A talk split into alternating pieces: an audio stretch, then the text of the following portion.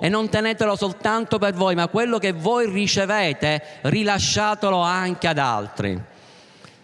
Amen. Sapete, anche per me questa, matt- questa mattina predicare qua è un grande onore, è un grande privilegio e ricordo appunto 20, 20 anni fa, quando ero ancora all'inizio della mia conversione, venivamo dal, da San Lorenzo e ricordo che insieme ad altri due ragazzi la sera venivamo qua, tutto, c'era terreno, c'era tutta immondizia, ricordo, e non posso dimenticare che ci avevano fatto vedere il progetto e ci avevano indicato il punto esatto dove sarebbe stato costruito questo pulpito.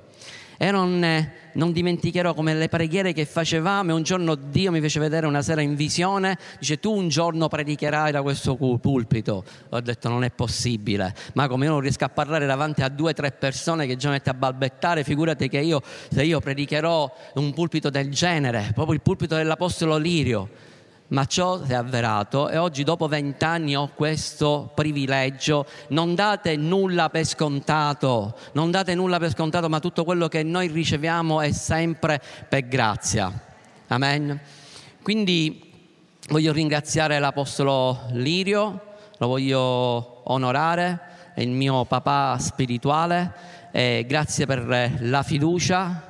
Eh, questo pulpito non me l'è dato a chiunque, questo pulpito viene dato veramente dall'Apostolo a chi ha fiducia e voglio ringraziare anche la mia mamma meravigliosa, spirituale, che è la pastora Santina, che io amo tantissimo. Per me è un dono speciale che Dio ha messo nella, nella mia vita. Sapete, lei per me, oltre all'Apostolo Lirio, ma lei per me è una figura molto importante perché è la figura della mamma che mi è venuta a mancare e quindi quando vedo lei vedo proprio la figura di, di mia madre che mi è mancata. Mio padre l'ho, l'ho avuto come sempre presente in mia figura, ma mia mamma per una questione proprio fisica, di malattia che aveva, purtroppo non, non la sono potuta godere per come volevo e quindi oggi mi godo e gusto molto bene, apprezzo tanto questa mamma spirituale. Ti amo tantissimo, la Pastora Santina.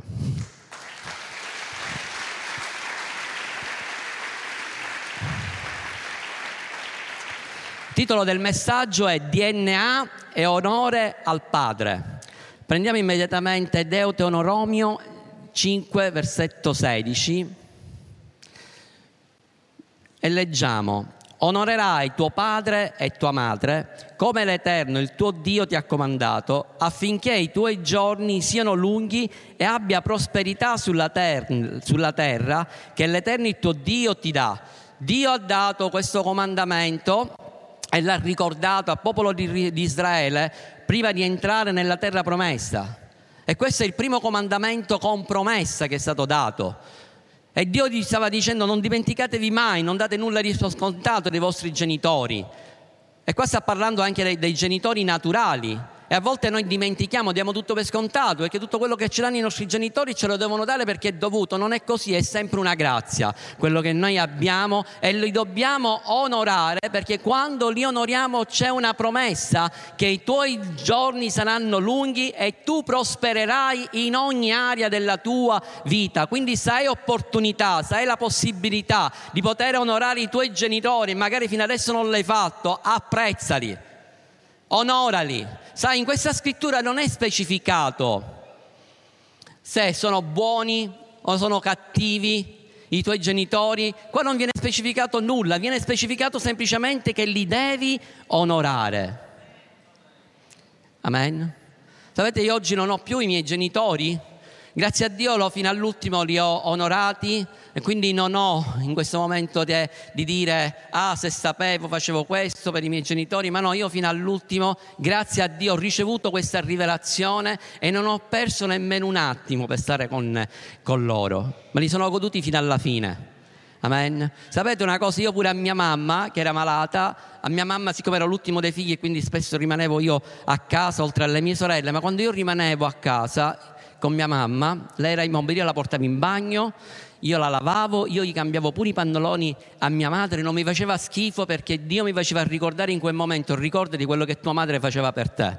Non lo dimentichi, ricorda di quanto pannolini tua madre ti ha cambiato, ricorda di quante volte hai vomitato, ricordati quando avevi fame come lei ha provveduto per te, quindi onora tua madre fino all'ultimo e ringrazio Dio per aver avuto anche questa occasione per poterli onorare, così anche per mio padre. Ma sapete, se noi leggendo questa scrittura si apre anche un'altra parte che ti dà rivelazione, perché questo verso parla anche a noi oggi dei genitori spirituali. Ed è questo un comandamento con promessa perché se tu li onori, i tuoi giorni saranno lunghi e pieni da permetterti di adempiere il proposito di Dio sulla terra, godendo del benessere e della prosperità in ogni area della tua vita.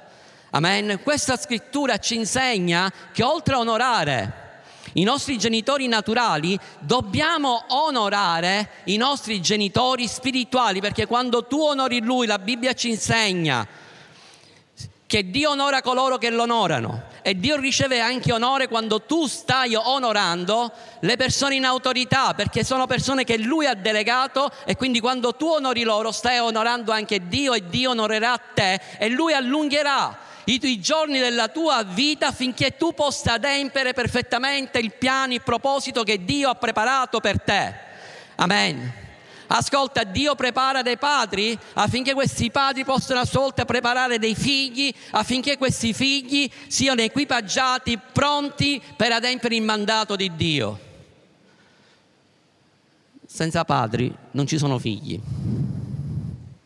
Ora, uno dei principi più alti del regno di Dio è l'onore. Malachia capitolo 1 versetto 6 dice così, un figlio onora il padre e un servo il suo signore. Se dunque io sono padre, dov'è il mio onore?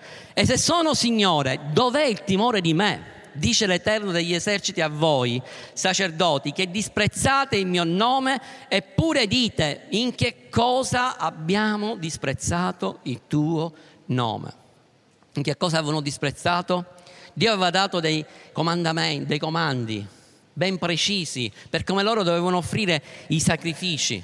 Dio aveva loro manifestato il suo amore, Dio li aveva liberati dall'Egitto. Dio gli aveva dato tutto quello che loro avevano bisogno e l'unica cosa che loro dovevano fare per ringraziare è quella che dovevano offrire dei sacrifici, degli animali che dovevano essere senza difetto. Ma loro alla fine, siccome si erano abituati a tutti i privilegi che Dio gli aveva dato, iniziarono a offrire dei sacrifici così in maniera superficiale. Animali che erano, avevano difetti, alcuni erano zoppi, alcuni erano ciechi. E Dio gli sta, se andate a leggere i versetti successivi, Dio dice a ciascuno di, di loro, ma se voi vi dovreste presentare davanti a un re, portereste dei doni così? Quindi sapete onorare bene gli uomini, ma non sapete onorare Dio. Dio li ha ripresi aspramente. Sapete, qua c'è un grande insegnamento e c'è l'insegnamento della gratitudine. La nostra vita ogni giorno dovrebbe, eh, avrebbe, dovremmo avere noi uno stile di vita di gratitudine giornaliero. Quando ogni volta noi la mattina apriamo gli occhi, la prima cosa, Signore, ti ringrazio per questo giorno. Signore, io ti ringrazio per il tuo amore, per come tu l'hai manifestato, per la tua grazia, hai dato tuo figlio Gesù a morire sulla croce per me, anche se io fossi stato l'unica persona al mondo da salvare, tu avresti mandato Gesù a morire sulla croce per me per quanto tu mi ami. Questa dovrebbe essere la nostra attitudine ogni giorno, invece di lamentarci e a volte pure criticare Dio stesso, dovremmo ogni giorno ringraziare e dire Signore io ti onoro. Signore, perché se sono quello che sono, se ho quello che ho è per la tua grazia, se io oggi posso respirare, se posso camminare, se posso parlare, se ho un lavoro, se ho una casa, se ho una famiglia, se ho tutto questo è semplicemente per la tua grazia, perché tu sei mio Padre, tu sei colui che provvede ogni mio bisogno, tu supplisci ogni mio bisogno e tu ti prendi cura della mia vita non lamentarti, ma cominciare ad aprire la tua bocca e inizia a ringraziare questo Padre meraviglioso che è nel cielo. Sono al secondo culto e mi posso iniziare a riscaldare un po', tanto poi ho la pausa per il terzo. Cosa significa onorare? Onorare è dare a qualcuno ciò che gli spetta, l'onore dovuto, il giusto rispetto. L'opposto dell'onore invece è disprezzo, quando tu disprezzi le autorità, il rifiuto perché non vuoi ascoltare, la, non vuoi ascoltare anche a volte la riprensione, il rimprovero, la ribellione, l'ingratitudine e l'indifferenza. Ci sono molte persone che con i papà spirituali, vabbè, cioè non li onorano, danno tutto per scontato, tanto lui si deve prendere cura di me e basta. Tu sei stato chiamato da Dio, tu devi fare il pastore e come pastore tu devi vedere tutti i miei bisogni e basta, mi devi, mi devi, mi devi e mi devi. Non è così. Devi anche dare, devi imparare a onorare, a onorare i tuoi genitori naturali e a onorare i tuoi genitori spirituali. Sapete, io questa mattina non sono qua in veste del pastore che viene da Roma è ospite in questa chiesa. Io questa mattina sono qui in veste di figlio di questa famiglia. Io sono figlio spirituale dell'Apostolo Lirio e io questa mattina sono venuto qua a testimoniare e ed esprimere la mia gratitudine al papà di questa, questa realtà, di questa famiglia. Perché se io sono quello che sono, se ho quel poco che ho, che per me già è grande, se ho un ministero insieme a mia moglie e ai miei figli che stiamo servendo Dio e se oggi io posso permettermi di predicare e di avere vinto la timidezza, di avere superato i miei limiti, i miei processi mentali, è grazie a tutto quello che io ho ricevuto dal padre di questa chiesa. È vero che io alcuni insegnamenti l'ho avuto dal pastore Luigi, alcuni l'ho avuto dal pastore Sandro, altri da altri fratelli, da altri pastori pastori, da altri insegnanti, ma da dove veniva la fonte? Innanzitutto dal cielo. Ma la fonte veniva data al padre di questa chiesa che a sua volta de- delegava gli altri, ha delegato altri e io ho ricevuto e sono cresciuto. Oggi questo bagaglio per me è un grande tesoro e io cosa devo fare con questo bagaglio, con questo tesoro? Lo devo rilasciare ad altri. Amen. Ascoltami, ti do la mia testimonianza. Io e mia moglie, l'Apostolo Lirio e l'Apostolo Lirio e l'Apostolo Santina sono la prima generazione. Noi facciamo parte della seconda generazione. Dice cosa vuoi dire con questo? Ti dico una cosa. Io oggi, che non sono più in questa casa materialmente, fisicamente, ma sono a Roma, per me tutto quello che io ho ricevuto Oggi lo apprezzo tantissimo perché ha un grande bagaglio e quindi io come seconda generazione sto preparando la terza generazione. La terza generazione più favorita e la quarta generazione che già noi l'abbiamo è ancora grandemente favorita e sta vivendo nell'accelerazione. Noi abbiamo avuto una ragazzina l'altro giorno di 12 anni, qua succede spesso, una ragazzina di 12 anni che ha iniziato a predicare e noi quasi quasi occhio ce ne possiamo andare a casa con una rivelazione incredibile. Perché? Perché il pastore Tony è stato bravo? No, il pastore Tony e la pastora Serena sono stati ubbidienti, ma hanno ricevuto dalla fonte seconda e terza e quindi io apprezzo questo. Oggi, allora, parlo, chiedo tanto, ho sette pagine di messaggio, ma alla fine poi vi dico quello che c'è nel mio cuore. Io non sono né diplomato, e quindi figurati laureato, no? Mi sono venute a mancare le basi degli studi perché a 13 anni, anzi a 14 anni, ho dovuto lasciare la scuola.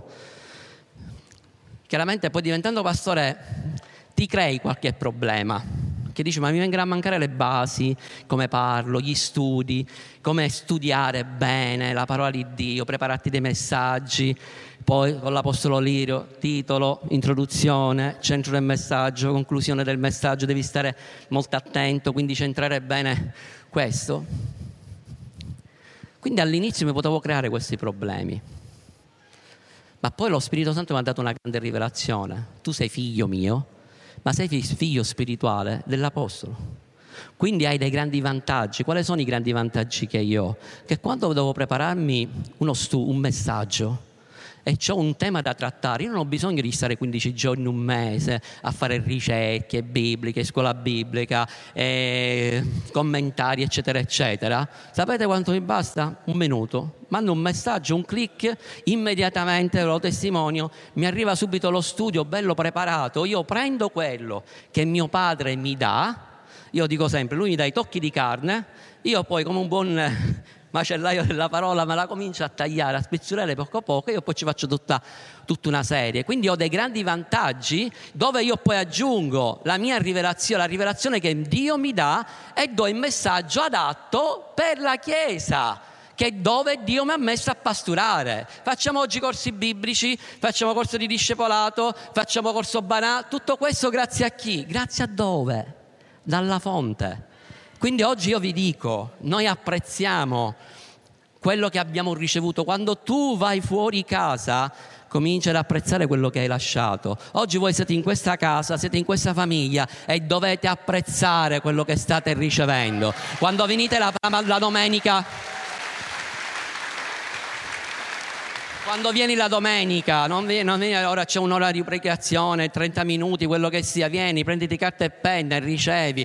Tutto quello che tu ricevi devi ringraziare, devi dire Signore grazie perché è un grande beneficio quello che io ho che tanti altri non hanno. Sapete una cosa, c'è un grande popolo, ma è un popolo numeroso che non si vede, io dico un popolo nascosto, che ogni domenica ascolta tutte le predicazioni da tanti anni dell'Apostolo Lirio perché non hanno dove andare, perché si ritrovano sono da soli, non, non hanno un posto dove andare, dove poter ricevere una parola buona, una parola fresca, una parola rivelata che dà questa famiglia.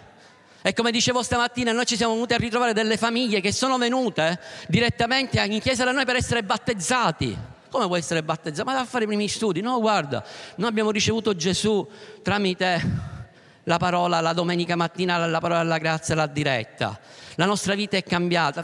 Prima avevamo uno stile di vita che non era tanto buono, ma la nostra vita è cambiata radicalmente ricevendo queste parole. Godetevi quello che avete. Amen. Perché noi ci rendiamo conto quando siamo fuori quello che abbiamo noi qua. Amen. E onorate, soprattutto onorate i genitori di questa chiesa, onorateli e non parlate male, non parlate mai, non disprezzate quello che avete, perché Dio vi ascolterà e oggi lo diremo. Onore, che significa onore? Dall'ebraico è kabad, significa rendere glorioso, promuovere ed è la stessa radice di gloria. E come ci insegna la parola di Dio, non c'è gloria senza onore. Chi è un padre? Sono due parole che conoscete molto bene, l'avete studiato tutti. Dall'ebraico è Abba, che tradotto è papà. E io mi ricordo sempre, là il dottore Pippo Machi, quando eravamo a San Lorenzo, una volta lui ha espresso questa parola papino. E io lo guardavo e dicevo, ma perché questo omone così chiama pa- Dio papino? Perché era la traduzione che praticamente rappresenta questa Abba padre, che è proprio l'intimità, la relazione tra padre e figlio. La seconda, quella in greco, è pater, che viene dal, dallo spagnolo patria, e ha questi significati che rivelano ogni sfaccettatura della natura, della natura di Dio, padre verso i suoi figli. Ce ne sono diverse, ma ve ne dico alcuni. Lui è la fonte, lui è protettore, lui è colui che provvede nutrimento, fornitore, fondautore, creatore, autore, insegnante, leader, allenatore, sostenitore, patriarca, organizzatore. È colui che porta i tuoi pesi. Wow, questo significa la parola padre. Alleluia. Ognuna di queste parole rappresenta e descrive le qualità e le funzioni che esistono in Dio Padre e che Egli esercita liberamente con i suoi figli. E il desiderio di Dio è che ogni uomo sia un padre pronto a seguire il suo esempio per guidare la propria famiglia, sia naturale e sia spirituale. Il padre è colui che dà identità al figlio, dà il cognome dice a quale famiglia appartieni. Il figlio è colui che riceve il DNA del padre con tutte le caratteristiche, parte di caratteristiche del padre e anche di tutti gli antenati. E quando io parlo di DNA, non parlo soltanto di DNA naturale, ma parlo di DNA spirituale e adesso lo vedremo di quello di cui vi sto parlando. Ogni cosa, come ci è stato insegnato dall'Apostolo, ogni cosa che Dio ha creato, l'ha creato con uno scopo, è vero o no? E ogni cosa che Dio ha creato e che ha uno scopo deve avere una continuità. Amen? Genesi, conoscete tutti, all'inizio dice che ogni l'erba doveva produrre del seme e a sua volta gli alberi dovevano produrre frutto che a sua volta il frutto doveva contenere un seme in modo tale che poi quel seme veniva seminato e c'era una continuità degli stessi alberi della stessa specie, così doveva funzionare con gli animali e così doveva funzionare anche con l'uomo. Quando leggiamo nella scrittura che Dio creò l'uomo e poi lo formò, dopo che lo formò che cosa fece? Gli soffiò cosa? Il suo spirito, ma quando lui soffiò il suo spirito, nel suo spirito c'era anche il DNA, il DNA di Dio. Cioè Adamo aveva lo stesso DNA di Dio con le stesse caratteristiche di Dio. Wow! Stiamo iniziando ad arrivare all'obiettivo. Ma cosa è successo? Che Dio dà questa paternità ad Abramo, ad Adamo, scusatemi, gli dà il suo DNA e dà un mandato. Io ti ho dato un seme, ti ho dato un DNA, adesso tu insieme a tua moglie dovrai riprodurre quello che io ti ho dato. Dio aveva un progetto per l'umanità, aveva un progetto per questo mondo, ma Dio ogni qualvolta deve fare qualcosa sulla terra, Dio si usa di un uomo e di una donna. Amen. Quindi lui già aveva preparato Adamo ed Eva per adempiere il suo proposito qua sulla terra. Gli aveva dato tutto ciò che loro avevano bisogno, il suo equipaggiamento, loro, l'identità, il DNA spirituale. Ma il nemico questo non piace. E il nemico, sapete, una delle cose che fa sempre è quello di distogliere, sempre, distorcere sempre la figura del padre, la figura dell'autorità. Che cosa ha fatto? Ricordate la storia? Lo troviamo in Genesi capitolo 3. Che Adamo si, eh, Satana si è presentato da Eva dicendogli ha Dio veramente detto non mangiate di tutti gli alberi del giardino? Cosa ha risposto Eva? Sì, ha detto così. Ma ha detto di non, non, di non mangiare di tutti gli alberi, ma di non mangiare e di non toccare dell'albero che era a centro del giardino. Quindi già la Eva ha aggiunto qualche cosa, perché Dio aveva detto di non, solo tanto di non mangiare, lei ha aggiunto che cosa? Di non toccare, ma a lui non gli è bastata questa risposta, lui ha continuato ancora a influenzare, a parlare, questa si chiama la seconda voce, tu devi ascoltare sempre la prima voce, la prima voce è quella di Dio, la seconda voce è quella di Satana e lui metterà sempre dubbi nella tua vita, sempre per distorcere la figura del tuo padre spirituale. E Satana cosa gli risponde? Ad Eva. Voi non morrete affatto, ma Dio sa che nel giorno che ne mangerete i vostri occhi si apriranno e sarete come Dio, conoscendo il bene e il male. Un'altra versione dice, voi sarete Dio di voi stessi. Poche parole, il Satana ha preso la parola di Dio, l'ha cambiata, questa parola è entrata non soltanto, più, non soltanto nelle orecchie, ma è scesa poi nel cuore, la conseguenza qual è stata? Adamo, Eva è caduta, Adamo idem. Ma la cosa più incredibile è stata quella, la cosa più brutta è stata che Adamo ha perso identità e DNA, spirituale. E questo DNA spirituale è stato trasmesso a tutta la sua generazione ma Dio che ha tanto amato il mondo aveva già preparato il piano di redenzione per l'umanità, per riportare di nuovo l'uomo a Dio e per restaurare nuovamente questo rapporto tra padre e figlio, con chi? Attraverso Gesù Cristo che è morto lui sulla croce affinché noi potessimo riprendere tutto ciò che il nemico ci aveva derubato. E cos'è che il nemico aveva derubato all'uomo? L'identità di figli e DNA spirituale. Quindi nel momento in cui tu ricevi Cristo Gesù, avviene il miracolo che nasci di nuovo, avviene il miracolo che tu sei salvato, ma avviene il miracolo che tu diventi un figlio di Dio e ritorni nuovamente alle intenzioni originali del Padre con la sua stessa identità spirituale, con le sue stesse caratteristiche. Ma lo devi realizzare questo e lo devi realizzare nella tua vita. Quando Gesù è venuto sulla terra, lui ci ha insegnato come essere un buon figlio, perché lui ha sempre onorato il Padre, lui non ha fatto nulla senza riceverlo dal Padre, lui stava con il Padre. E lui diceva io non posso fare nulla, io faccio tutto quello che il Padre mi comanda. E come l'ha onorato Gesù a Padre? Ubbidendolo, mettendolo sempre al primo posto. E lui dice la scrittura che fu ubbidiente fino alla morte e alla morte della croce. Ora, Dio ha dato, come ho detto, dai genitori naturali, cioè Dio crea i figli e poi li affida dai genitori naturali per un tempo. Il compito dei genitori naturali qual è? Quello di crescerli, educarli, prepararli, poi se sono dei credenti anche inculcargli la parola di Dio. Amen. La stessa cosa sono i genitori spirituali. Il compito dei genitori spirituali è quello di curare i figli, prepararli, prendersi cura di loro, equipaggiarli per compiere il proposito di Dio. È il lavoro che è stato fatto. Ma non io parlo per me personalmente, per mia moglie, è il lavoro che è stato fatto dai genitori di questa chiesa. Ci hanno curato, ci hanno preparato, ci hanno equipaggiato, ci hanno inviato. Amen. È stato per un tempo che noi dovevamo stare in questa casa, ma in questa casa è stato il tempo di preparazione. In questa casa, se tu ne fai parte, è un tempo di preparazione, dove Dio ti sta formando, ti sta preparando e sa più una cosa, apprezza le persone in autorità che Dio ha messo davanti a te.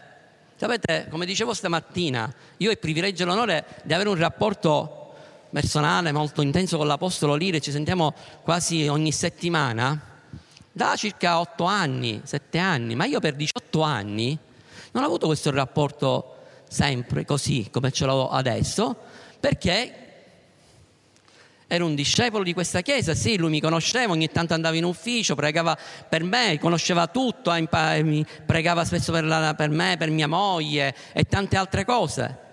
Ma chi avevamo noi davanti? Chi avevo io davanti? Avevo delle persone che erano delegate dal padre di questa chiesa quindi quando io onoravo il mio responsabile, io ne ho avuto diversi, qualcuno è pure qua presente, diversi responsabili, io in quel momento, quando onoravo il mio responsabile, a sua volta stavo onorando il padre di questa chiesa, che a sua volta stavo onorando Dio, perché Dio parla e dà un mandato al padre spirituale della chiesa, che poi delega agli altri, e quindi in questo caso tu stai onorando Dio, perché stai onorando le persone in autorità finché le persone che siano delegate siano persone fedeli che trasmettono la visione per come Dio l'ha dato all'Apostolo. Io come lavoro facevo il rappresentante.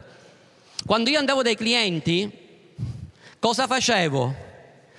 Io rappresentavo l'azienda per la quale lavoravo, vendevo dei prodotti, i prodotti non erano miei, l'azienda non era mia, io mi dovevo attenere a tutto quello che l'azienda mi diceva, mi dava delle direttive ben precise. E non potevo fare di testa mia, non potevo andare dai clienti che dicevano non ti preoccupare, tanto io faccio quello che voglio, non ti preoccupare, ti faccio lo sconticino, io sono più bravo dell'azienda, sono più bravo del mio capo area, no, io dovevo essere fedele alla mia azienda perché ero soltanto un delegato. Ai clienti, penso che qualcuno, tutte persone intelligenti potete comprendere quello che io, cioè il messaggio che sto dando, i clienti non erano miei anche se io avevo un bellissimo rapporto con i miei clienti, i clienti erano dell'azienda. Cosa voglio dire? Quando io e mia moglie siamo partiti a Roma, uno dei grandi dolori che noi abbiamo avuto, sapete, prima di andarcene, noi dovevamo lasciare tanti figli spirituali, era un, un dolore enorme per noi. E a volte nel naturale pensavamo, e ora come faranno loro? Ma Dio ci aveva preparato e Dio ci ha dato un insegnamento, ha detto guardate che prima sono i nostri figli, prima di essere i vostri figli sono i miei figli e poi sono i figli di questa comunità, di questa chiesa che hanno un padre e una madre. Stai tranquillo che se io ho preparato a voi per partire, io stesso mi prenderò cura di loro e ci saranno altre persone che faranno il vostro stesso lavoro, anzi lo faranno meglio di quello che voi avete fatto. E così è stato qual era il mio compito, quello mio di mia moglie, preparare le persone, portarle prima a Dio e portarle sempre alle persone in autorità. Questa si chiama fedeltà. Amen.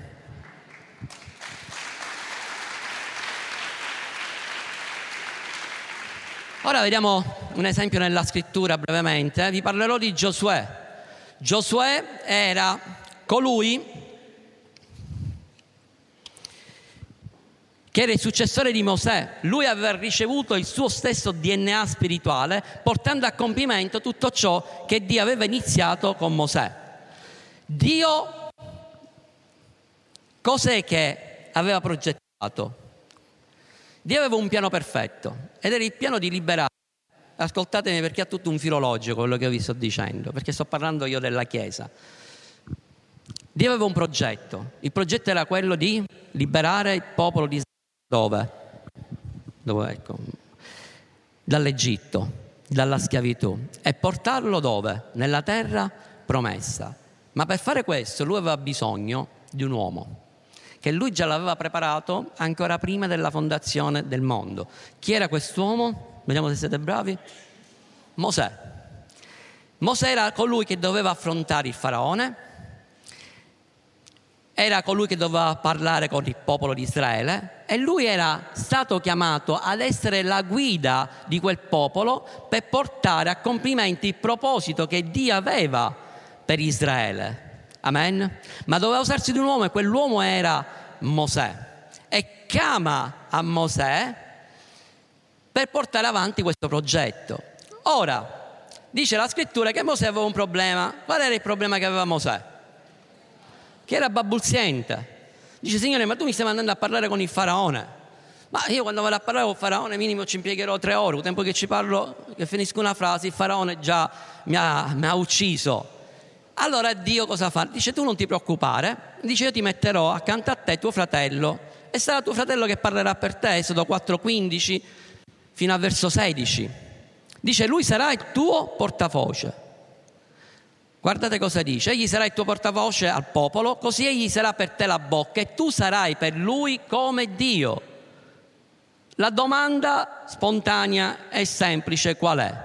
Ma perché Dio non parlava direttamente con Aaron invece di esserci Mosè come mediatore? Semplice perché Dio aveva stabilito che parlava soltanto con Mosè, perché lui era il padre, era la guida, era il capo di quella nazione. Quindi Dio parlava con Mosè, dava direzione a Mosè, lui doveva essere la bocca di Dio e a sua volta Aaron era un delegato ed era un portavoce di Dio che doveva rilasciare la parola perfettamente per come gliela dava Aaron.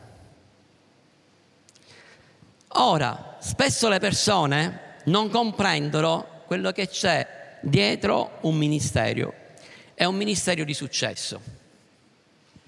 Oggi noi veniamo qua in questo locale, vediamo la grandezza di questo locale, la comodità, l'aria condizionata, vediamo tutto quello che fa parte di questo ministero, studi, corsi biblici, corso banà Oggi ci sono tante realtà in tutta Italia e anche in Europa, più di 50 missioni. Oggi facciamo il conto con l'Apostolo fra missione e chiesa ce ne sono 70 parole della, parola della grazia. Vero o no? Noi vediamo adesso tutto quello che è stato realizzato fino adesso. Siamo stati a Partenico. Il ricordo vent'anni fa quando facevamo i ritiri, avevamo una tenda, quando arrivava temporale cioè tutti buttati là in mezzo al fango. Era bellissimo perché non soltanto pagavamo, ma dovevamo pure cucinare e puliziare i pentoloni. Perché se non ti comportavi bene, vi ricordate, eravamo di servizio curve, spazzolare i pentoloni. È stato un tempo meraviglioso. Oggi abbiamo, quando sono arrivate le roulotte, non ricordo, inizio era a Berga 5 Stelle, chi aveva il piacere, di, l'onore di poter dormire in quelle roulotte che erano state comprate. Oggi, quando arriviamo, si arriva a Partenico, se per caso c'è un po' di aria condizionata che non funziona, oppure il cibo, se c'è la pasta che leggermente scotta, ci lamentiamo, facciamo e diciamo perché? Perché abbiamo tutte le comodità, grazie a Dio. Ma cosa ci sta dietro a tutto questo? Ci siete mai posti questa domanda? Quando qualcuno si è permesso, si permette di criticare. Ah, ma l'apostolo fa questo. Ah, ma l'apostolo ha pure la casa. Ah, ma l'apostolo ha pure la macchina. Eh, ce l'ha. Cioè io per mio padre, io vorrei che mio padre non avesse solo una casa, ma avesse una villa, una villa con piscina, campi di tennis, questo e quell'altro, non una macchina, dieci macchine, dieci macchine, diceva per questa santina chi basta quella piscina lei non la vuole. ma io vorrei, voglio il meglio per mio padre, perché se mio padre e mia madre stanno bene, è vero che loro stanno bene, a sua volta loro fanno stare bene anche a me, no? Ma cosa ci sta?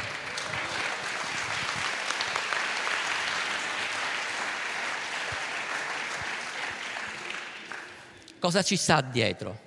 Dietro ci sta tante uova che la pastora Santina, come dicevo stamattina, ha dovuto cucinare all'inizio, perché chiaramente non avevano tanti soldi, l'Apostolo aveva lasciato il suo lavoro come medico e mangiavano uova. L'Apostolo ogni volta racconta uova bollite, uova fritte, uova strapazzate, e invitavano pure parenti, persone, fratelli, eh? l'uovo alla cocca a colazione, c'era l'uovo abbondanza, grazie a Dio che c'erano queste galline e invitavano pure persone c'era sempre cibo. In tutto questo sacrifici nottate intere a passare dove? Se tu passavi dalla, anche oggi, se tu passi, non ti do l'indirizzo per una questione di privacy, dalla finestra dello studio dell'Apostolo Lirio, tu fino alle 2, alle 3 di notte, vedi che c'è quella luce accesa a sfornare, io lo chiamo il forno, lo chiamo la cucina, dove sfornano i, tutti gli studi che oggi noi usufruiamo. A volte abbiamo pure la, la, scelta, questo ti piace? No, questo non mi piace? No, io ho un volume tanto di tutti gli studi dell'Apostolo, no, vabbè, questo di qua va bene, questo non va bene. Grazie a Dio abbiamo questa abbondanza e inizia veramente ad apprezzare quello che hai. Ma ascoltami, io vi sto parlando della, dell'Apostolo Lirio soltanto, ma non è lui che ha pagato soltanto un prezzo perché quando c'è un grande ministero è anche la famiglia che paga il prezzo. E qua c'è la pastora Santina che ha pagato il suo prezzo. Quante volte è mancato l'apostolo Lino da casa? Quante volte tu andavi a letto e l'apostolo tuo marito arrivava dopo quattro ore, cinque ore, se arrivava a dormire accanto a te? Perché? Perché c'era una grande opera che Dio aveva preparato. Non soltanto loro, ma anche i figli hanno pagato un prezzo vedere per un periodo di tempo la distanza del papà perché si stava occupando della Chiesa perché era in una fase di una crescita incredibile. Oggi hanno la loro ricompensa. Questa madre che si è occupata di essere prima una buona moglie, prendersi cura di suo marito per sostenere il ministero, è stata anche una mamma che ha preso cura di, dei figli, curandoli, crescendoli. Oggi loro sono una famiglia dove hanno ricevuto una grande benedizione, una grande ricompensa, che sono una famiglia sacerdotale. E io vi dico una cosa, non onorate sia l'Apostolo Lirio, sia l'Apostola Santina, ma anche i figli. Perché io posso testimoniare, io ho 25 anni faccio parte di questa chiesa, e posso testimoniare insieme a mia moglie che i figli hanno fatto sempre sacrifici. Se voi andavate, se siete stati ai ritiri spirituali, sin da quando piccoli, erano piccoli, loro stavano tutti e tre mesi ai ritiri spirituali. Amen. E oggi stanno servendo Dio insieme alla loro famiglia e non c'è niente da dire. E io vi dico una cosa, anche i miei figli stanno servendo Dio insieme con noi. Anche i miei figli sono partiti con noi, hanno pagato un prezzo perché hanno lasciato i loro amici qua, avevano, erano piccoli, avevano le loro amicizie, avevano i loro parenti, ma quando noi siamo andati a Roma, Dio li ha ricompensati e Dio gli ha dato nuove amicizie, ci ha, ridato, ci ha dato anche a noi nuovi figli, abbiamo un'altra famiglia pure a Roma e tutto questo perché? Perché siamo stati disposti a pagare un prezzo.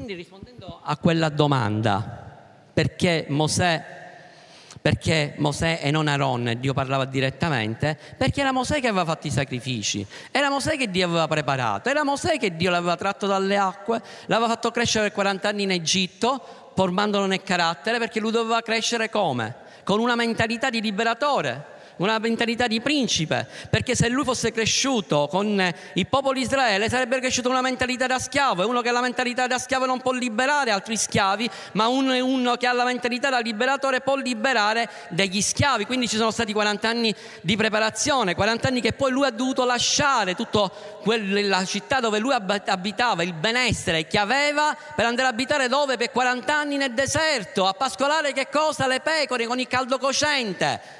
Perché lui ha permesso a Dio di prepararlo nel carattere. Sicuramente spesso Mosè chiedeva a Dio: Ma perché mi trovo in questo luogo? Ma perché Dio lo doveva preparare? Dio ha cambiato il suo carattere, era un carattere orgoglioso, presuntuoso, che aveva.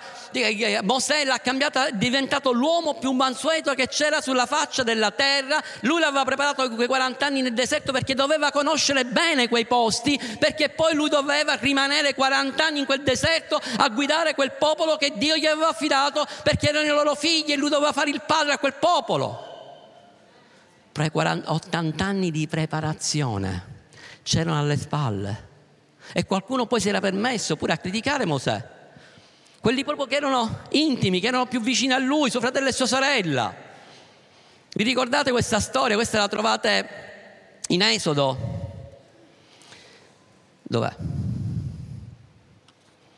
In Esodo capitolo 12, dal verso 2, dove praticamente Mosè, Aaron, scusatemi, e Miriam cosa avevano detto? Si erano permessi di criticare Mosè. Dice, ma come Dio parla con lui non parla pure con noi, non siamo pure noi profeti. Lo criticavano perché lui aveva sposato una donna etiope.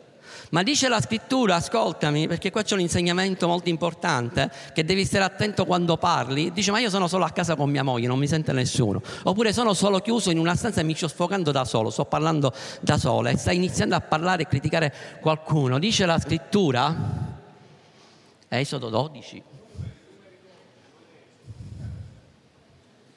Scusate, numeri 12, ecco che tu me l'avevi detto poco fa, mi avevi corretto è numeri 12. Comunque, ve lo leggo io, dice la scrittura, ho sbagliato io qua, dice che l'Eterno sentì. E quindi cosa ha fatto il Signore? Le ha prese a tutte e tre. Dice chiudiamoci in una stanza che oggi c'è riunione familiare. E diciamo che gli ha detto ad Aronne e a Mosè e a Miriam, dice scusate, è vero che io parlo ai profeti, è vero che io parlo con voi, ma io con Mosè ho un altro tipo di rapporto, con lui parlo faccia a faccia, bocca a bocca, pe a pe, non è la stessa cosa di come io parlo. Com'è che voi non avete avuto paura di parlare contro Mosè? Non sapevate che io sarei intervenuto? Infatti Dio è intervenuto poi. Ha mandato la, lebbra, la lebbra, come si chiama? A Miriam e poi Mosè, come buon padre, ha pregato e la lebbra è andata via. Ma c'è una storia nella scrittura che ci dà un esempio, dove ci parla proprio della figura della, della Chiesa, di quello che può succedere in una Chiesa. E si trova in Numeri capitolo 16, versetto 1, qua si parla di Core. Core mio, core tuo. Ma chi il suo cuore non era suo completamente, né era per Dio né per Mosè. Dice ora Core, figlio... Eh? era figlio comunque, lui era un levito, levita. Nel verso 2 dice, si levarono davanti a Mosè insieme ad alcuni altri dei figli di Israele, 250 principi dell'assemblea, membri nominati del consiglio, uomini in vista. Essi si radunarono contro Mosè e contro Aronne e, e dissero loro, avete, ascoltatemi con quale linguaggio hanno parlato con le autorità, avete oltrepassato i limiti perché tutta l'assemblea è santa, ciascuno di, de- di essi, e l'Eterno è in mezzo a loro, perché dunque vi innalzate sopra l'assemblea dell'Eterno? In poche parole, Core si radunò insieme agli anziani e ai principi e parlarono contro Mosè ed Aaron. Cioè volevano mettersi allo stesso livello. Sapete chi erano questi? Mosè poi li ha rimproverati perché ha detto scusate me, ma a voi non è bastato quello che vi ho dato. Cioè voi siete leviti. Cioè voi ho dato anche il sacerdozio, cioè voi state servendo nel tabernacolo. Cioè avete questo grande privilegio di usare tutti gli oggetti sacri, di preparare i sacrifici per l'altare. Cioè che non è cosa di tutti perché tutte le altre tribù non hanno quello, il privilegio che avete voi, ma voi state servendo Dio. E poi parlava con i principi, con gli anziani. Sapete chi erano quegli anziani? Quegli anziani, a parte di alcuni di questi, erano capi di migliaia. Vi ricordate la storia del socio quando l'aveva consigliato a Mosè per alleggerire il lavoro? Erano tutti delegati. Erano capi di migliaia, capi di centinaia, capi di decine. Che rappresentano questi? All'interno della Chiesa. Pastore, anziani, responsabili di riunioni in casa, persone che erano state delegate da Mosè e che loro dovevano semplicemente, avevano questo grande onore, questo grande privilegio di trasmettere quello, gli ordini che Mosè dava. Ma non gli è bastato questo. È sempre lo stesso spirito, non gli è bastato. Volevano, si sono messi allo stesso livello di Mosè ed Aaron. Qual è stata la fine? Qualcuno la conosce la fine?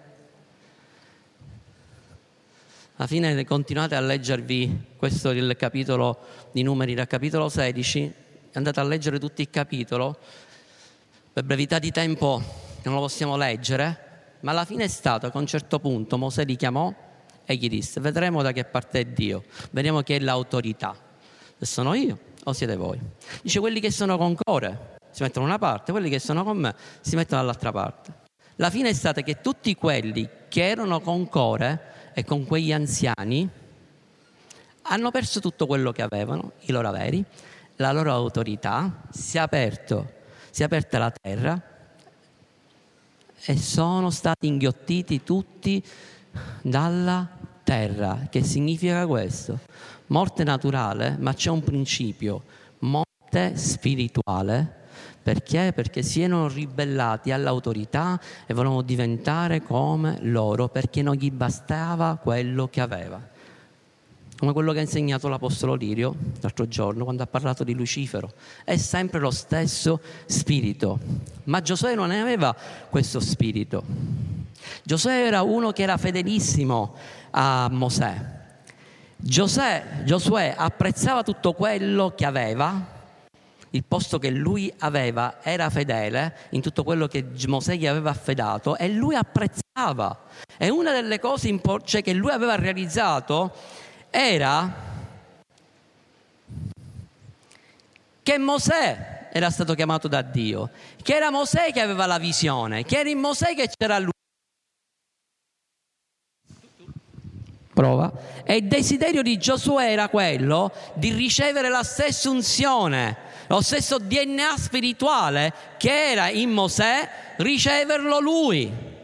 Per questo lui stava sempre attaccato a Mosè, stava nella tenda, non si allontanava mai dalla tenda, sempre di guardia, era quello che dove andava Mosè lui gli portava i pacchi, stava sempre con lui, saliva nel monte con Mosè, l'accompagnava, non si staccava mai da lui. Era un servo fedele, aveva delle caratteristiche, le tre caratteristiche fondamentali che aveva Giosuè era fedeltà, obbedienza e fede. Perché? Perché lui aveva realizzato che era in Mosè la chiamata nella sua vita. Qual è l'altra cosa che ha fatto Giosuè? Giosuè è stato l'unico, dice la scrittura, che insieme a Caleb avevano avuto fede e volevano entrare nella terra promessa. Sono stati gli unici due sopravvissuti dei dodici esploratori. Perché? Perché loro avevano afferrato, Giosuè aveva afferrato la visione e lui aveva fede dire se Dio ha parlato a Mosè, se quello stesso Mosè che con quel bastone ha aperto il Mar Rosso, che colui che ha parlato alla roccia è uscita l'acqua, quello stesso Mosè che Dio ora gli ha detto che dobbiamo entrare nella terra promessa e che noi uccideremo tutti i giganti e tutti i muri saranno abbattuti, noi avremo anche questa unzione e Dio degli eserciti sarà con noi per entrare nella terra promessa ma gli altri non avevano afferrato la visione. Che fine hanno fatto? Che fine ha fatto quella generazione? Quella generazione ha vagato per 40 anni, quella generazione che non ha creduto, non ha afferrato la visione, non ha avuto fede, è morta nel deserto. Quando sto parlando di salvezza, sempre salvati sono stati. Qua stiamo parlando sempre della Chiesa, persone che sono salvate, rimangono salvate, ma vivono nella sufficienza. Loro hanno vissuto 40 anni nel deserto nella sufficienza perché non avevano creduto nella visione che Dio aveva dato a Mosè fino all'ultimo e quindi si sono persi di entrare nella terra promessa e dove nella terra promessa c'erano tutte le benedizioni che Dio aveva preparato per loro. C'erano degli scopi che si dovevano adempiere nella loro vita, c'erano dei sogni che Dio gli aveva dato a ciascuno di loro, ma a causa della loro disubbidienza, della loro incredulità, sono morti in quel deserto e in quel deserto insieme a loro sono morti i sogni e gli scopi. Non permettere ai sogni che Dio ti ha dato, allo scopo che Dio ha dato nella tua vita di morire. Ci sono dei sogni. Dio prima che ti formasse, prima che tu nascessi, Dio aveva, aveva creato il tuo scopo, aveva pianificato tutto, ha pianificato il tuo destino. Ma tu per essere allineato al destino di Dio devi essere allineato con il pastore, con la persona in autorità che Dio ha messo davanti a te, altrimenti non andrai in nessun posto. Giosuè questo l'aveva compreso benissimo. Ascoltami, sai cosa ha fatto Giosuè? Quando il popolo non è entrato nella terra promessa e sono rientrati e sono ritornati nel deserto, lui si è preso cura della, genera- della terza generazione, di quei giovani. Chi erano quelli che Dio aveva promesso che sarebbero entrati? Quelli dei vent'anni in giù. Cosa ha fatto Giosuè? Giosuè ha preso la visione, che Dio aveva dato a Mosè e lui fedelmente l'ha trasmessa alla terza generazione, ha formato dei giovani forti, valorosi, ripieni di fede come lui e quando si sono presentati davanti alla terra, hanno attraversato il Giordano e si sono trovati davanti alle mura di Gerico, loro non avevano paura perché loro avevano ricevuto quella visione, loro avevano ricevuto lo stesso spirito di fede che era in Mosè e che era in Giosuè. E quando lui ha detto entriamo, entriamo, iniziamo a girare attorno alle mura di Gerico, quelle mura sono crollate perché loro stavano credendo in quella parola, stavano credendo in quella visione e io questa mattina ho una parola per voi. Quest'opera è ancora all'inizio. Perché Dio ha dato, una, ha dato una, parola quando è iniziata questa, questa, la parola della grazia, che la doveva portare il fuoco. Ricordate quelle piccole fiammelle che doveva portare il fuoco in tutta la nazione e che sarebbe partito qua? Tanti fuochi si sono accesi ma ce ne sono tanti altri che si devono accendere e quei fuochi li puoi accendere soltanto tu se inizi a muoverti, perché c'è un fuoco, c'è un'unzione, c'è una preparazione che Dio ha messo in ciascuno di voi e che questa Chiesa è arrivato il tempo che deve gridare la parola di Dio. Quello che tu hai ricevuto non lo tenere per te, non lamentarti. Hai un grande bagaglio nella tua vita. Sai, noi ci troviamo a Roma ma c'è tanta fame ovunque andiamo. In questo tempo c'è una fame, un desiderio che appena tu parli con una persona, la persona ti piange e riceve Gesù. È vero quello che ha detto l'Apostolo Io, nel periodo del lockdown tante persone si sono convertite. Noi abbiamo aperto quando è stato a giugno, io e mia moglie eravamo scioccati, ci siamo ritrovati con un'altra chiesa nuova, con qualche altre 150-200 persone nuove. Ha detto a mia moglie, ma chi sono? E erano già tutti preparati perché nel periodo del lockdown facevamo tutte riunioni, corsi, studi ed erano stati preparati.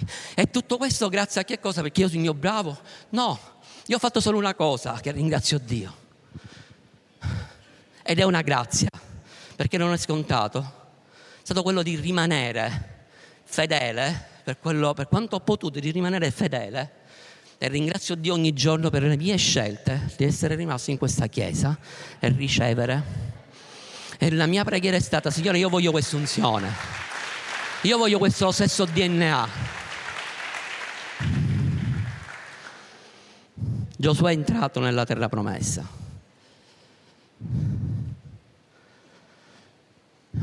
Stamattina raccontavo una cosa e la voglio dire anche questa mattina, anche se siamo in diretta. Io otto anni fa, circa sette, otto anni fa, ho avuto dei momenti, come si dice, sballamento, detto in greco, no?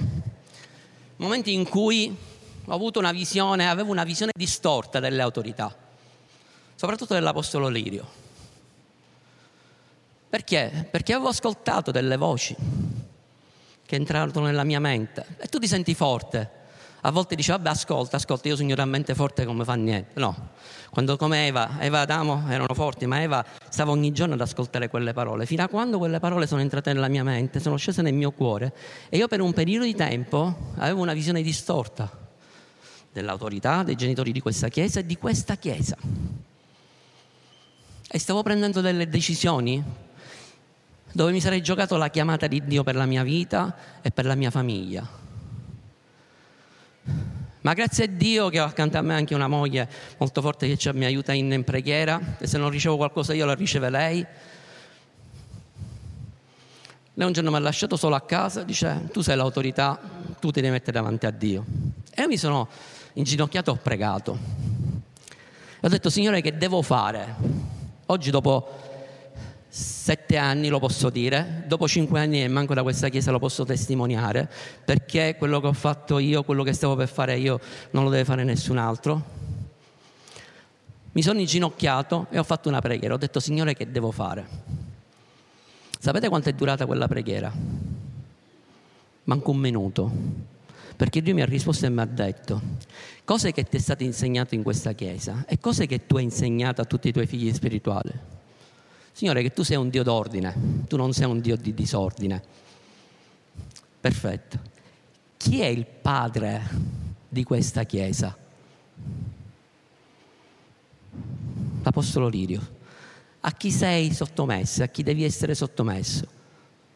Per un attimo ho pensato, ho detto a parte della mia chiesa. Ok, discorso chiuso. La mia risposta è stata sì Signore, io ubbidisco. Nel momento in cui io ho aperto la mia bocca, ho dato il mio sì, cioè nel senso di non credere alle bugie del nemico, nella mia vita e nella mia famiglia c'è stata un'accelerazione immediata. L'accelerazione immediata è stata che io sono rientrato nel proposito di Dio ho permesso anche alla mia famiglia di entrare insieme a me nel proposito di Dio, c'è stata subito un'accelerazione. E quando io poi sono uscito, perché io sono uscito da questa chiesa, noi lo mettiamo sempre, quando facciamo gli incontri mettiamo questo, sempre questo video, io dalla mia chiesa, dalla mia famiglia d'origine, io sono uscito con la benedizione e il mandato dell'Apostolo. Dice che cosa voglio dire con questo? Che quando tu hai un mandato, che quando tu un manta- hai un, un, mantello, ascolta, io stamattina non ti sto facendo uno studio, un insegnamento, delle, non ti sto trasmettendo delle nozioni, ti sto trasmettendo quello che c'era in me, quello che noi abbiamo sperimentato.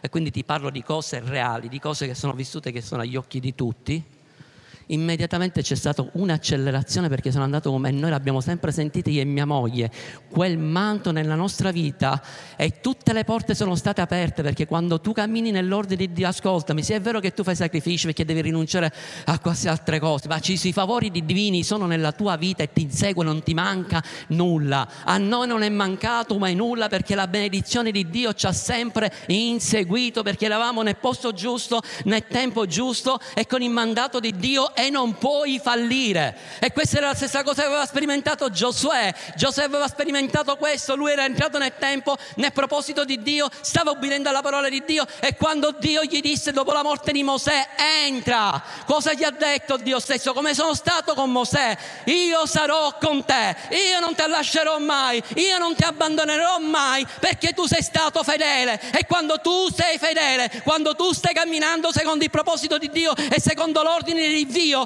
la benedizione sarà nella tua vita, Lui non ti lascerà mai, Lui non ti abbandonerà mai e ogni volta che tu entrerai in un luogo, gli angeli di Dio ti precederanno perché saranno loro che combatteranno le tue battaglie perché il Re dei Re, il Re degli eserciti è con te. Alleluia!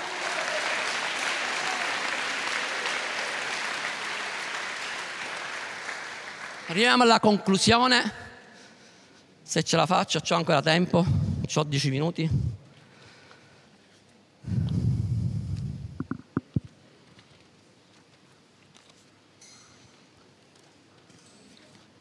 Sapete, in questi giorni, quando stavo preparando questo messaggio, Dio mi ha riportato in una parabola, quella del figlio prodigo, che tutti conosciamo, no?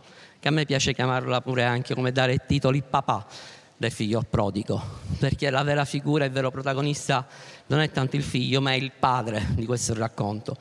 E dice che a un certo punto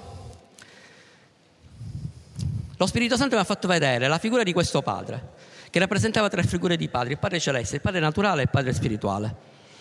Uno.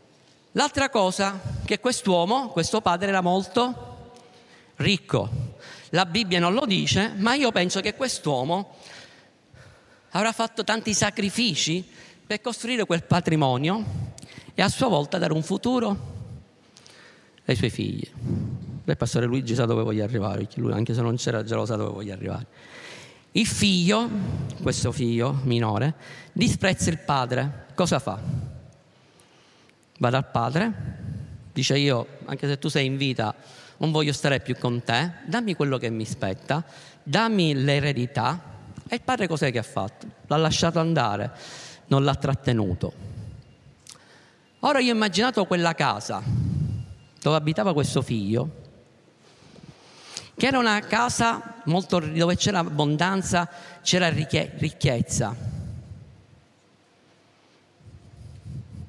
E questa casa, Dio me l'ha fatta vedere come questa casa. Una famiglia con i genitori ricchi di che cosa? Non ricchi di soldi, ricchi di parola di Dio.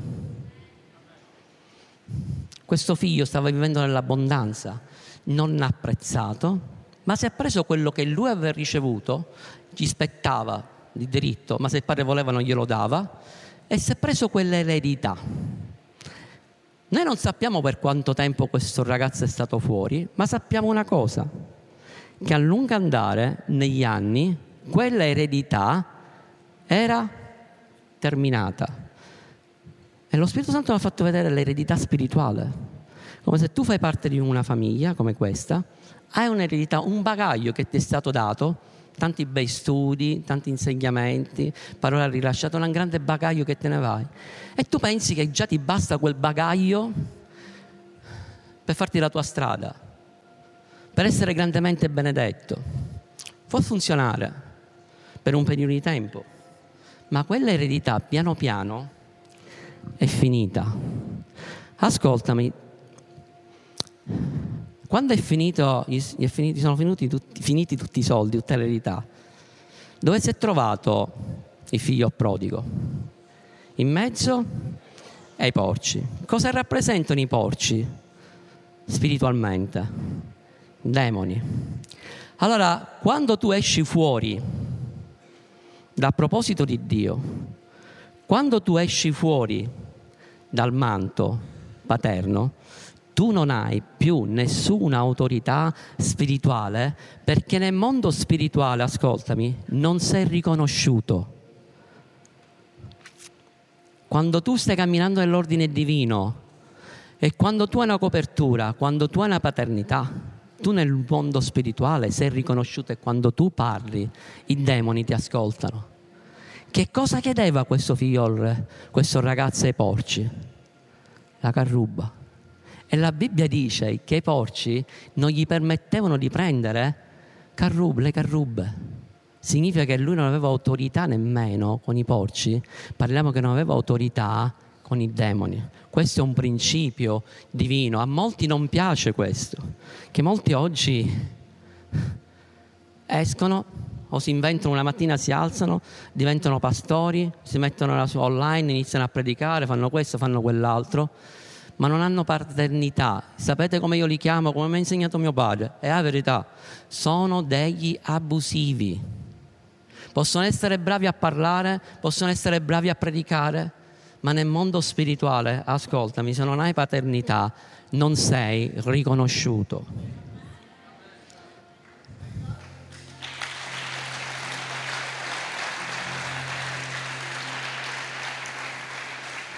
Ma questo figlio, perché la storia finisce bene, questo figlio a un certo punto si sveglia la mattina e dice Cummanavo.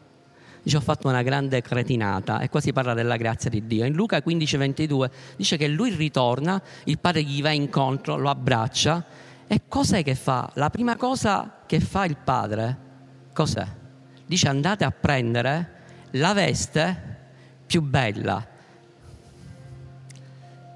E mettetegli il dito. Quando lui è andato via, il padre l'ha lasciato andare, lui si è preso quell'eredità, ma l'abito, quella veste, il padre non gliel'ha dato l'autorità, e parla dell'anello, l'autorità spirituale non l'aveva e lui non era riconosciuto ovunque lui andava, ormai non aveva più nessuna identità e non era riconosciuto. Prova che poi tutti l'hanno abbandonato e si è ritrovato da solo. Il padre dice prendete la veste, la veste dall'originale, dal greco è stole ed è, significa equipaggiamento, attrezzatura di vestiti, abbigliamento ed era una tunica che arrivava negli uomini fino a all'orlo fino ai piedi e dice che questo lo indossavano soltanto i re, sacerdoti e persone di alto grado. Esodo 29,4 Quando Mosè unse Aronne, disse così farai avvicinare Aronne e i suoi figli all'ingresso della tenda di convegno, li laverai con acqua, poi prenderai le vesti e rivestirai Aronne della tunica, del mantello, dell'efod, dell'efod e del pettorale.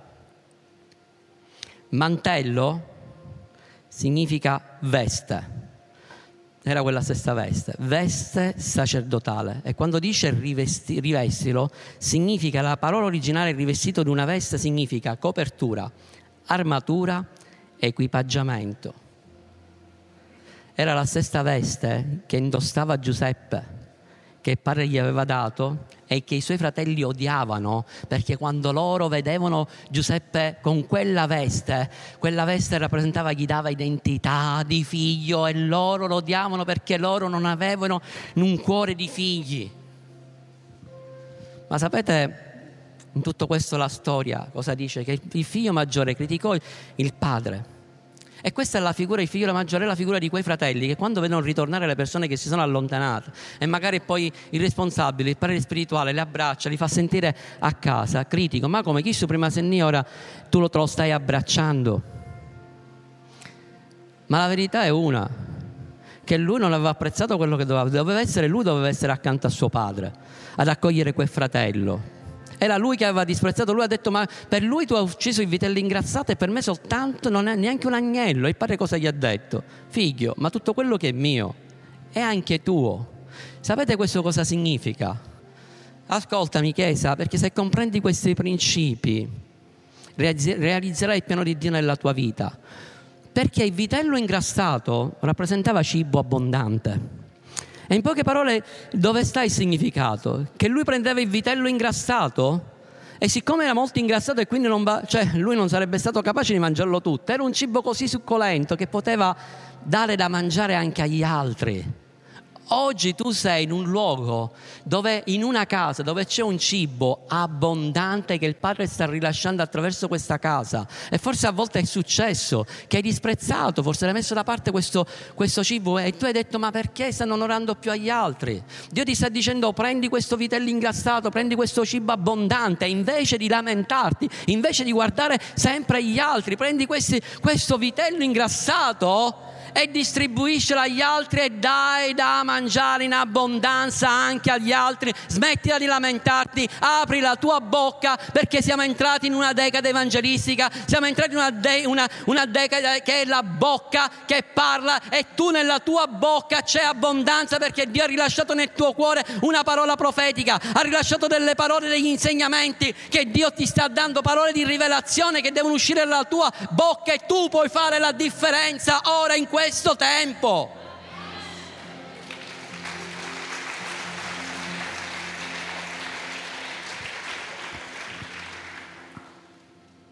Sapete chi c'erano accanto al padre? Dice la Bibbia i servi. Servi, la parola originale è dulos, schiavi. È la stessa parola che ha usato l'Apostolo Paolo in Romani 1.1. Paolo, schiavo, dulos, di Cristo. C'erano degli figli che erano accanto a quel padre che lo circondavano. Ma grazie a Dio la storia finisce bene perché quando questo figlio è ritornato, il padre gli ha ridato tutto quello che lui aveva perso, gli ha ridato, gli ha ridato un nuovo abito, parla di giustizia, parla di mantello, parla di copertura, gli ha dato di nuovo identità di figlio gli ha dato di nuovo un'altra eredità. Perché io, cre- io voglio credere che era un'eredità ancora più abbondante di quella di prima. E Malachia, del capitolo 4, sapete come conclude l'ultimo libro della scrittura dell'Antico Testamento?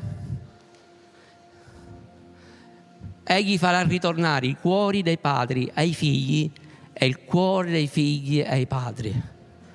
Questa parola a me fa piangere perché io credo che Dio farà nuovamente rivolgere certi cuori di figli che si sono allontanati e riportarli nuovamente al Padre. Alleluia. Come può onorare tuo Padre?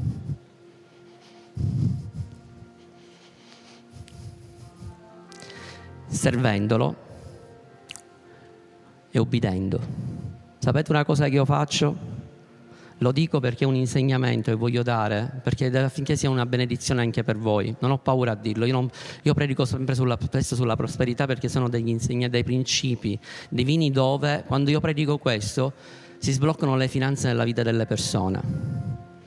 Io do le mie offerte alla mia chiesa di appartenenza, Roma, do la mia decima alla chiesa di appartenenza alla mia, alla mia chiesa, l'ho fatto sempre ma c'è un principio importante, perché un buon padre di famiglia, se vuole vedere la sua famiglia benedetta, deve essere il primo a benedire. Non c'è bisogno a volte di predicare, di dire certe cose, perché se tu lo fai, e lo fai a casa tua anche come padre, come capofamiglia, fai determinate cose, è una cosa spirituale che tu la trasmetti alla tua famiglia e la tua famiglia in automatico viene benedetta.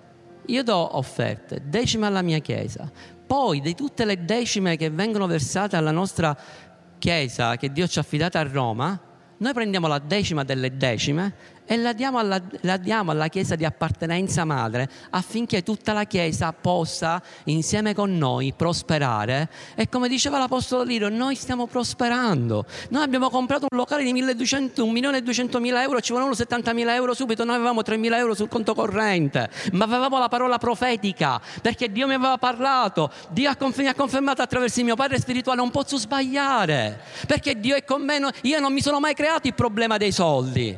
Ah, io mi sono sempre preoccupato se Dio è coinvolto perché Dio finanzia sempre i suoi progetti, non i tuoi progetti. Per questo molti, molti falliscono.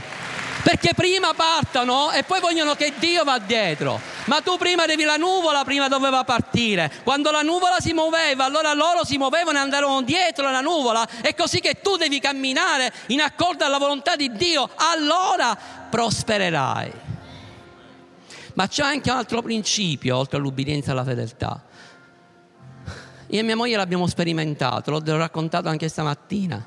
Cinque anni fa, prima di partire, qua era venuto un, un apostolo a predicare. E io, mia moglie è qua presente, ho detto, vabbè, ora vedremo chi so che deve dire. Io non avevo già i miei pregiudizi, no? E la prima volta che lui ha predicato, già di mattina aveva fatto due offerte. Ho detto, vabbè, le solite cose all'americana, offerte a destra. Sì.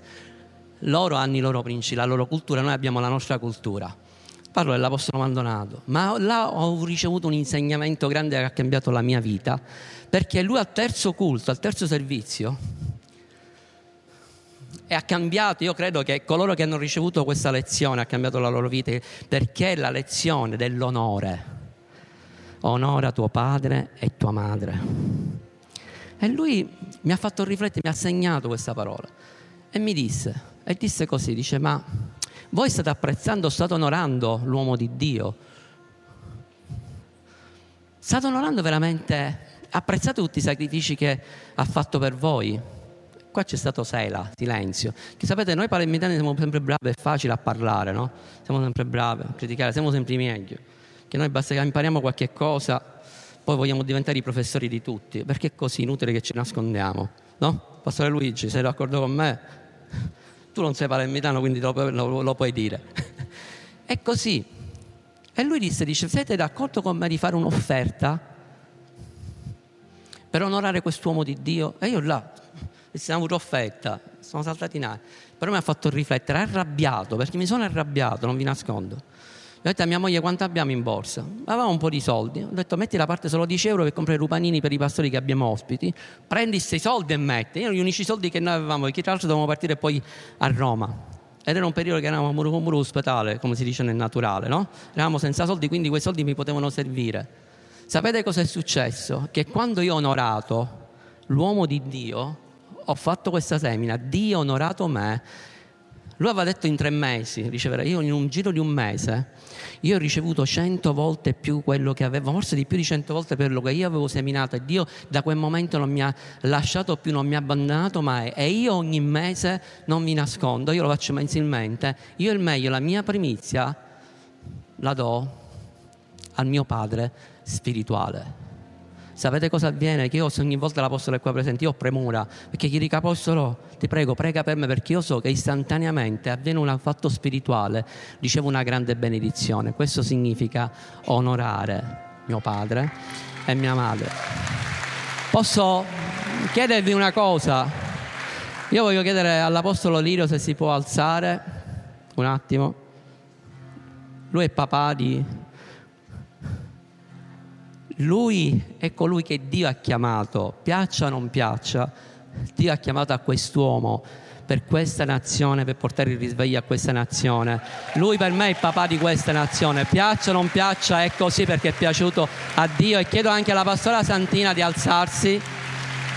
Noi vogliamo onorarvi e io e mia moglie insieme a tutta la Chiesa mi prendo stamattina, vogliamo veramente onorarvi e dirvi grazie a voi e anche ai vostri figli che insieme con voi avete costruito questo ministero. I vostri figli non ci sono, però li voglio onorare questa mattina perché voi ci avete dato un grande bagaglio spirituale, ci avete insegnato cosa significa spirito di sacrificio e cosa là c'è. Vieni Laura, puoi venire Laura, per tu almeno tu una, una che rappresenta i figli è là, vieni, vieni, non ti preoccupa, vieni. È là, Laura, pastora Laura, e voglio onorare, e vi lascio con questo. Io sono figlio di questa chiesa e io ringrazio Dio e io onoro ogni giorno Dio, il mio padre e mia madre spirituale. Non dimenticatevi mai, è un principio spirituale e apprezzate quello che Dio vi ha dato. Amen. Ve lo dice uno che quando è fuori